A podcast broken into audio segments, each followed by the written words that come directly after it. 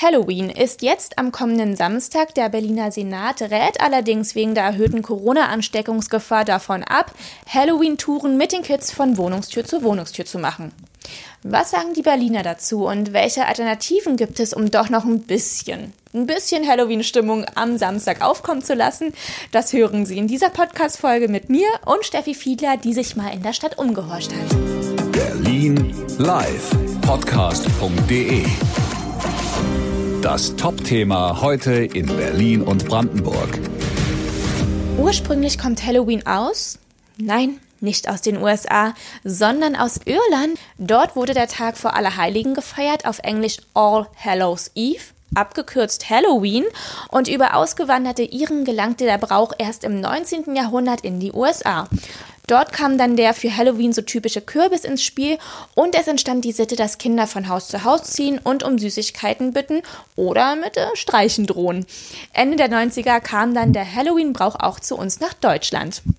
Zahlreiche Kostümshops bieten ja mittlerweile gruselige Kostüme extra für Halloween an, wie zum Beispiel auch die Wunderwerkstatt in Schöneberg und da war Steffi heute Vormittag. Ich bin in dem Kostümladen Wunderwerkstatt am Bayerischen Platz heute Vormittag bei Linda Bollenberg. Hier gibt es Halloween-Masken, Kostüme, Accessoires und Linda, du sagst, da gibt's überhaupt keinen Grund traurig zu sein, ne? Ja, man kann sich das natürlich auch zu Hause gruselig machen. Gerade mit Kindern ist es natürlich schön, wenn man dann so eine Art kleine Geisterbahn erstellen kann, indem man halt die Wohnung, das Haus dementsprechend gruselig indoor dekoriert ignoriert und äh, das dann trotzdem noch zelebrieren kann. Ja, eine schöne Idee. Und du hast ja auch alles hier dafür, ne? Ja, natürlich. Ja, von Spinnweben über kleine Ratten, Mäuse, alles, was so dazu gehört. Na bitte, also Gruseln geht auch ohne Halloween-Umzüge und Rostbonbons lassen sich sicher auch noch auftreiben. Ja, Millionenbeträge werden ja mittlerweile mit Halloween-Artikeln in Deutschland gemacht. So ein Kostüm muss aber gar nicht teuer sein.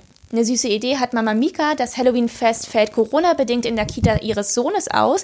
Und äh, die Kostümidee hat sie Steffi aber trotzdem verraten. Ich bin vor einer Kita in Schöneberg und frage nach bei Mama Mika. Mika, du hast einen anderthalbjährigen Sohn. Für ihn wäre es das erste Halloween jetzt gewesen.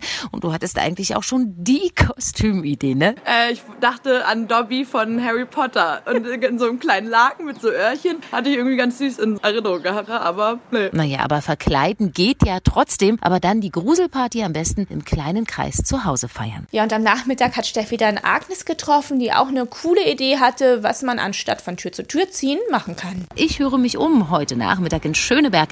Agnes ist jetzt an meiner Seite. Du hast eine vierjährige Patentochter und ihr macht stattdessen eine Verkleidungsparty zu Hause, ne? Verkleidungspartys sind immer cool.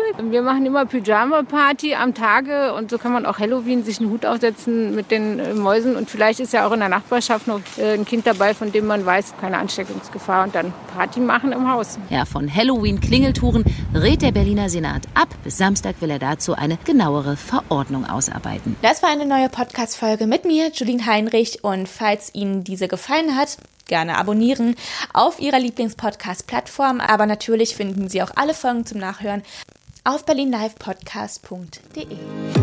Hören, was passiert. berlinlivepodcast.de. Das war das Top-Thema heute in Berlin und Brandenburg.